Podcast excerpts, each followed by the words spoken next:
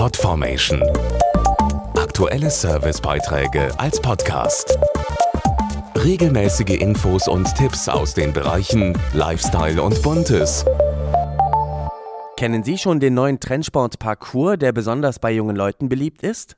Die Sportler bewegen sich dabei durch die Stadt, aber nicht auf Straßen und Wegen, sondern sie klettern Wände hoch, springen über Zäune und balancieren auf Mauern entlang.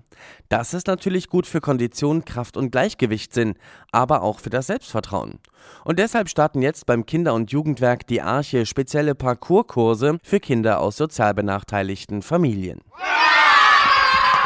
Mir macht Spaß. Man lernt halt hier viele neue Sachen, die man sonst eigentlich nie so wirklich gemacht hat. Es lenkt mich von anderen Sachen ab. Gutes Training. Wir sind über die Hindernisse gesprungen, unten durchgekocht und wenn man ganz vorsichtig ist, kriegt man das auch hin. Zwischen sechs und zwölf sind die Kinder, die am Parcours-Training teilnehmen.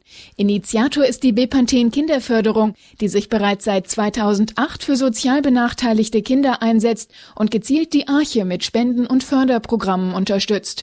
Arche-Gründer Bernd Segelko. Parcours ist natürlich eine tolle Trendsportart, die den Kindern dieses Zusammengehörigkeitsgefühl geben soll dann ihre Potenziale fördern und dieses Gewaltpotenzial, was in ihnen steckt, dass sie das abbauen können. Sie kommen an ihre Grenzen, sie müssen mit ihrem Körper umgehen und sie kommen mal vielleicht weg von dem, was ihren Alltag schwer macht. Aufgrund der Ergebnisse der Gewaltstudie 2013 findet das Parcours-Training jetzt in vielen Städten Deutschlands statt. Dazu die Schirmherrin der Bepanthen Kinderförderung, Diplompädagogin Katja Saalfrank. Die Studie hat gezeigt, dass fast jedes vierte Kind in Familien Gewalt erlebt.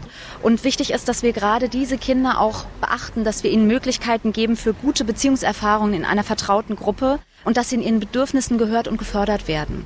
Genauso machen wir Kinder, die sozial benachteiligt sind, stark und geben ihnen Möglichkeiten, auch in der Freizeit Dinge zu erleben, die sie sonst gar nicht erleben würden. Mehr Infos im Internet auf kinderförderung.org. Podformation.de Aktuelle Servicebeiträge als Podcast.